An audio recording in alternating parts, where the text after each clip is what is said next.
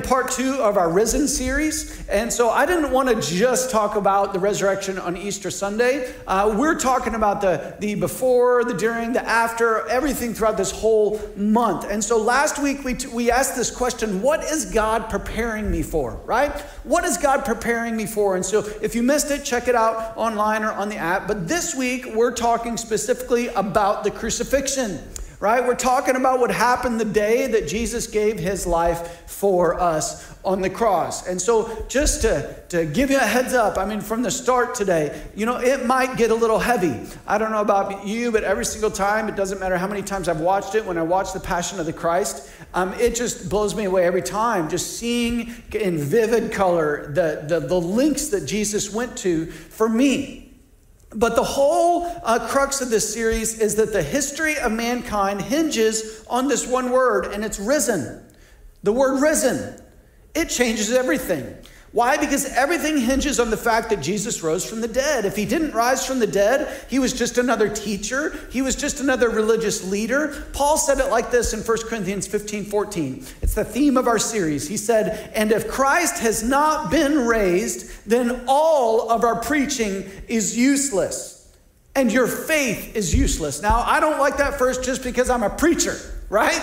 You know, can you imagine if I preached my whole life? I got up here, you know, every Sunday and, and, and preached my guts out and, and, and, and proclaimed the Word of God and gave my whole life to this thing and then, and then only to find out, kind of like that dumb baseball last week, that it was not real. If you missed it, you know, just check it out. But um, yeah, wouldn't that stink? I don't know about you, but I don't want to have a, a fake faith. I don't want my life to be built on the sand. I want my life to be built on the rock. And so Paul sums it all up. He says, Hey, if this one thing didn't happen, if, Jesus is not alive, then what in the world are we here for? Newsflash for someone to be raised to life, for someone to be raised from the dead, for someone to be risen, they first had to die. They first had to die. And long before the resurrection happened, Jesus was breaking up the hard grounds of people's hearts, yours and mine, helping them to believe. And it was a journey. And part of that journey and part of the events that led to the resurrection was the death of our Savior. And so I got some homework for you this week as you go home and maybe you write this down or, or it's in uh, you know just take your notes help do something to help you remember this week. But i want you to read in its entirety matthew 26 and 27 we're going to reference a lot of the things that happen in these two chapters today but i really want you to dwell on it and think about all the different things that happened in just the couple days before jesus went to the cross for you and for me. Spend some time there Journal about it, think about it, let it get deep down into your spirit. What had to happen before Jesus was raised from the dead? But the first thing in your notes today that I see that, you know, that we can learn as we look through these two chapters, Matthew 26 and 27. And this is true for every single person in this room, no matter who you are, no matter where you've been. But the first thing that we're going to learn today is that there are always two plans for your life. There are always two plans for your life. You know, right off the start, when we get into Matthew chapter 26, we see that there's this intense back and forth between intimate times with Jesus, the disciples are spending with him, and, and you know, we see the Last Supper and all these different things. And then there's also people plotting to kill Jesus. And so we see these extremes. They're in the garden. Jesus is praying. Jesus is with his disciples. But then on the other hand, the religious leaders are literally figuring out and making plans to arrest and to kill our Savior. Now, both of these stories, both of these timelines, both of these events, they're all leading to the same place. This is an event, the crucifixion, that was prophesied many times in the Old Testament. Like Jesus knew it had, had and We talked about it a lot last week that he had told his disciples over and over and over that this was going to happen. And at first they pushed back. At first they were like, no, that could never happen to you. And then next they're filled with grief. And then, uh, you know, by this time you would think that they would just have accepted it. After all, the Last Supper What we just celebrated, be, be, Jesus is basically saying, My body's going to be broken, my blood is going to be poured out. It's, you know, it's part of this new agreement between God and man. I just can't even imagine all of the emotions. And so we know because we get to kind of look from this 30,000 foot view that the cross was going to happen. Jesus was to die. But this is what I want you to get out of this the cross is a constant. This was part of God's plan. For God so loved the world that he sent his one and only Son to die in our place, right? And so the cross was the constant. There was no changing that. But our choices are the variable.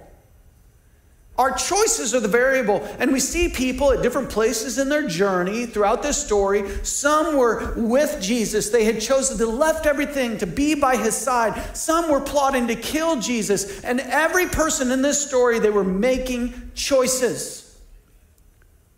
And in your life and mine, there's always two plans. The Bible says that, that the devil is prowling around like a roaring lion and he's looking for someone that he can devour. And then on the other hand, Jesus is leaving his throne in heaven. He's coming to earth. He's living life in flesh and bone, just like you and me, all the while knowing that he's headed to the cross to die for you and for me. There's two plans one wants to kill you, and one wants to bring you life. The cross is the constant, your choices are the variables. And what we see here is that some believed who Jesus was and what he had came to do, and some didn't. The battle between the two plans for your life, the two possible outcomes, the two stories. How many of you, when you were kids, and maybe this is an 80s thing back when I was growing up, but but those choose your own adventure books? Anybody ever read one of those? Come on, let me see your hands. Oh yeah, all the 80s kids raising their hands. You know, and the choose, it was so cool because it's like, if you want to do this, go to page 67. And if you want to do this, go to page 32. And it was just, you know, for my personality, it was like, this is awesome, right? And then you go back and you read the book again and, and you you pick the different outcome and, and you keep doing until you've gone through all the stories. And so it's really cool. How many of you would love that for your life? Can I go back and get a do over? Can I go back and, and go to, to page 67 instead of page 32 this time? Unfortunately, it's not like that. But the battle between these two plans for your life is for your belief. The battle is for your belief. And so there's always two plans for your life. And, and, and how many of you know that as the seasons in your life change, and we're in the best season, I think, right now, spring. And I, I live in a neighborhood with tons of trees and tons of vegetation. And so, um, you know, during the winter, it's like you look out our back porch and you see everything. You see all the other houses. You see the road that passes behind our house. You see everything. But now we're in that, in that transition period where you know, little by little, everything disappears. Why? Because of all the blooms coming. All the leaves are coming out. And little by little, over these next couple weeks, you know, I won't be able to see into the woods anymore. I won't see the houses behind me, me anymore. Everything will just turn into a sea of green. But in my front yard, there's some awesome things popping up. There's these flowers that pop up every year, and it's so beautiful. It's like the perfect time of year, and everything just is crisp and green with all the rain, and, and it's awesome. But you know what else pops up in my yard? All the weeds. They're out in full force. And, uh, and so there's two sides. It's like, oh man, there's some really good things, and there's some things that I don't like so much because they remind me that the yard work is about to start. And it's like, no, no one is ready to start mowing or pulling or doing all that stuff. And if you like that stuff, if that's like you got the green thumb and you just itching to get out in the yard, you know, we'll pray for you. Uh, but, you know, that's not me. I'm like, oh man, one more thing on my to do list, right? But you know what happens to those weeds, whether I like it or not? They're going to pop up. I don't have to do anything for them to get into my life. And it's the same way in your life. If you do nothing, if you just go with the flow, if you just let life happen, there's a good chance that your beliefs are not going to go to the right place. Because as we see in Matthew 26 and 27, man, Jesus faced so much opposition. The disciples faced so much just, just uh, disorientation. And we're going to see what happened to them. And so, if we learn one thing from this, we got to manage our beliefs. We got to choose right. Right now, we get this 30,000 foot view of this, the Jesus story and what, and what happened to him. But I can only imagine if you were right in the middle of this chaos, that was ensuing, I can imagine not knowing what to believe. In one moment, you're sitting with around the table with Jesus, and he's telling you, hey, he's going to die. And then he's getting arrested, and he's getting dragged away, and, and it's like, oh, I don't know what to believe. And so in Matthew 26, 2, it said, Jesus said, As you know, and remember, he had told them this over and over and over. He said, Passover begins in two days, and the Son of Man will be handed over to be crucified. At that same time, the leading priests and the elders, they were meeting at the residence of Caiaphas, the high priest, plotting how to capture Jesus secretly and kill him. Why did Jesus connect this to the Passover? Because back in the Old Testament, the Passover, it's a celebration of God's faithfulness it was, a, it was a celebration of the faithfulness, and, and the Israelites, they had to kill a lamb and, and spread the blood over the doorpost of their house, and, and, so, and so that they would be saved. And if you, if you want to read the story, just go read about Moses, okay? But, you know, Jesus is saying, hey, in the same way, Jesus is going to be the sacrificial lamb for you and for me. And it's just so cool that Jesus was given this, this this heads up to the disciples that, hey, he was faithful then, he's going to be faithful now. His faithfulness wasn't something new. Jesus, at this moment, he was tying his faithfulness then to his faithfulness now. His plan to go to the cross and to die for you and for me had been launched long ago before the disciples understood the whole plan, and they still didn't understand the whole plan. And as you and I know now, we have the ability, because of God's word, to have a perspective that is so valuable.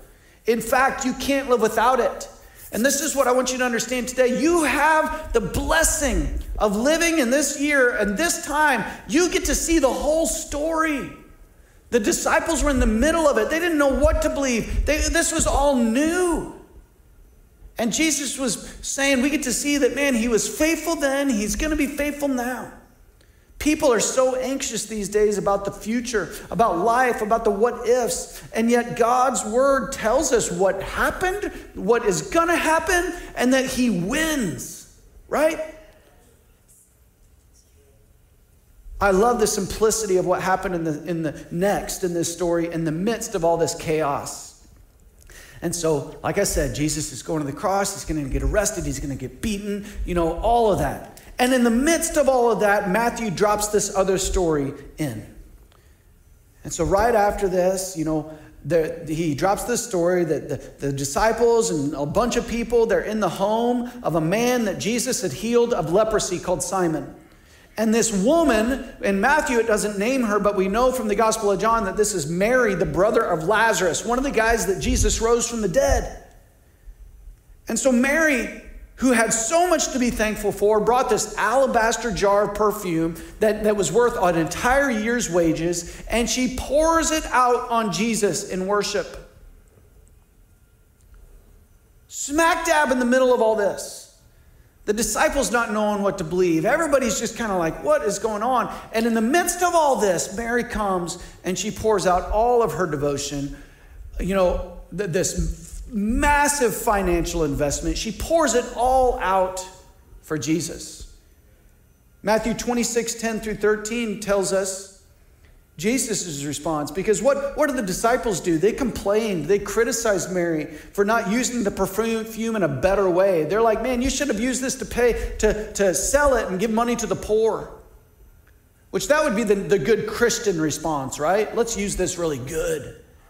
And Mary's like, nope, I'm going to pour out all my devotion, all my love on Jesus. It's as, it's as if in the moment and the chaos of everything that was happening, she was the only one that truly got how much Jesus was worth, how much of her life he deserved. And so in Matthew 26, 10 through 13, Jesus was aware of the disciples grumbling, and he said, Why criticize this woman for doing such a good thing to me? You will always have the poor among you, but you will not always have me. She has poured out this perfume on me to prepare my body for burial. I tell you the truth, when, wherever the good news is preached throughout the world, this woman's deed will be remembered and discussed. So even the disciples didn't understand how worthy Jesus was. They didn't connect the dots, right? This religious spirit that they had grew up with was, wasn't fully out of them yet. But Mary's act in the, in, the, in the midst of all this chaos is a picture of the devotion that Jesus deserves from our lives. Obviously, in the lives of the disciples, and probably in your life and my life too, there was still more humbling that needed to happen. And so there's always two plans for your life. There's always two plans for your life. The cross is the constant, your choices are the variables. And how much does Jesus deserve of your life? Everything. How much should you pour out in worship to him? Everything. And and and the sooner that we understand this perspective that he deserves it all, the better. Why? Because we only have one life to live. And the moments that we live will never get back. We get this one shot. So there's always two plans, two stories for your life. The battle's for your belief.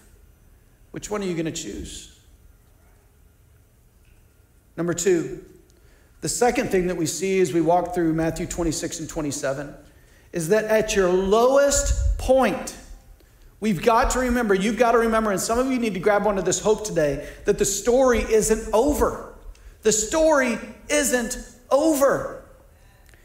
You know, I don't know about you, but we always, I always try the wrong plan first. Anybody ever been there? It's like some ladies were putting together some stuff for the new nursery yesterday that we're going to open next week so, so uh, your babies can be more comfortable. Amen. Come on, somebody. And so, you know, I've done this before that as I start one of those dumb IKEA construction projects that takes half of your life, you know, and it's like, what do these pictures even mean? You're like, oh, I can figure this out and I can figure, you know, and you get into it and you're like, oh, you got to take the whole thing apart and reconstruct it and, and actually follow the instructions that time. Have you ever been there? I have. Timer a thousand. You get into a project and you're like, let me look up the YouTube video. But I don't know about you, but I always try the wrong plan first. Well, the disciples, they're right there with us. And so what happened? Matthew 26, 31 through 32. Jesus looks at his disciples and says, Tonight, all of you will desert me. For the scriptures say, God will strike the shepherd, and the sheep of the flock will be scattered. But after I have been raised from the dead, I will go ahead of you to Galilee and meet you there.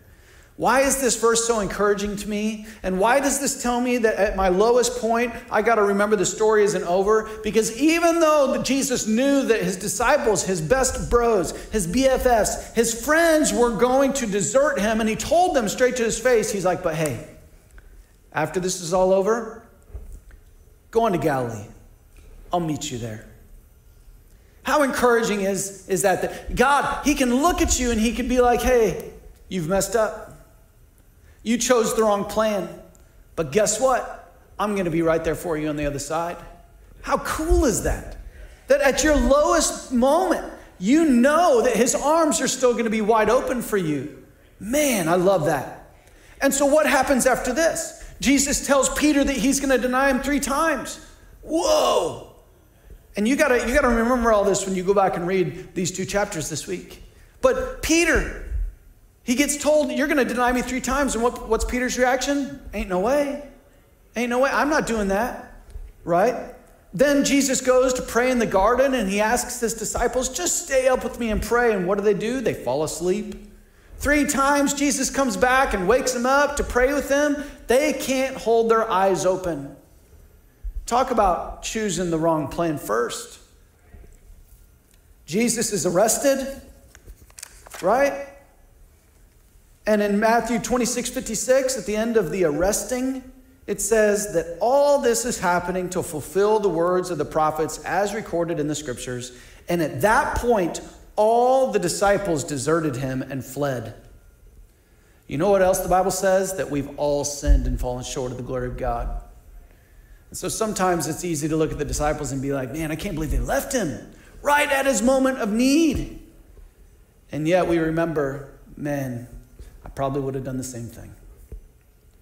And so Jesus stands trial before the high council. And this is really when it starts to get ugly. In Matthew 26, 67, it says that they began to spit in Jesus' face and beat him with their fists. And, they, and some slapped him, jeering, Prophesy to us, you Messiah. Who hit you that time? At our lowest point, you got to remember it's not over. So, Jesus, the one who had raised Lazarus from the dead, who had healed people of leprosy, had done all these miracles, who had served and given his life to these people. Now he's getting beaten. And all the people that had walked with him had deserted him and fled. So then Peter denies Christ. Remember, we always choose the wrong, we always choose the wrong plan first. Jesus, Peter denies Christ. Judas, he loses it and goes and hangs himself because he's so wrought with guilt. Jesus goes on trial before Pilate. What happens there? Pilate releases Barabbas to the people instead of Jesus. And he orders Jesus flogged with a lead tipped whip and then turned him over to the Roman soldiers to be crucified. Man, I don't have to describe to you what will happen if you get flogged with a lead tipped whip. Jesus' black back was just turned into torn flesh. At your lowest point, you got to remember it's not over. After he's whipped, the crown of thorns is placed on his head. He's beaten more, he's mocked more. And then in Matthew 27 35, it tells us that they nailed him to the cross. After they nail him to the cross, the soldiers gambled for his clothes by throwing dice. Man, you, you, as you read through these couple chapters, you're just like, man, it just keeps getting worse. And then in verses 39 through 40, it says, The people passing by shouted abuse. They shook their heads in mockery. Look at you now, they yelled at him. You said you were going to destroy the temple and rebuild it in three days. Well, then, if you are the Son of God, save yourself and come down from the cross. Remember, the battle's for your belief. And life is going to knock you down, and these horrible things might happen, and just like they happened to Jesus. In verse 44, it says, Even the revolutionaries who were crucified with him ridiculed him in the same way. But remember, it wasn't over. It wasn't over for Jesus, or, and this is where you and I can, can take heart, it wasn't over for the people like you and like me who would believe in him even before the day was out. Even before the day was out. So remember, there's always two plans for your life the battle's for your belief, Number two, even when things get bad at your lowest point, you got to remember the story's not over. some of you just need to hear that today because life has beaten you up. And then number three, when you realize what Jesus did for you, everything changes. Everything. And the best part of it is it only takes one moment. And maybe today is your moment. Maybe this week is your moment.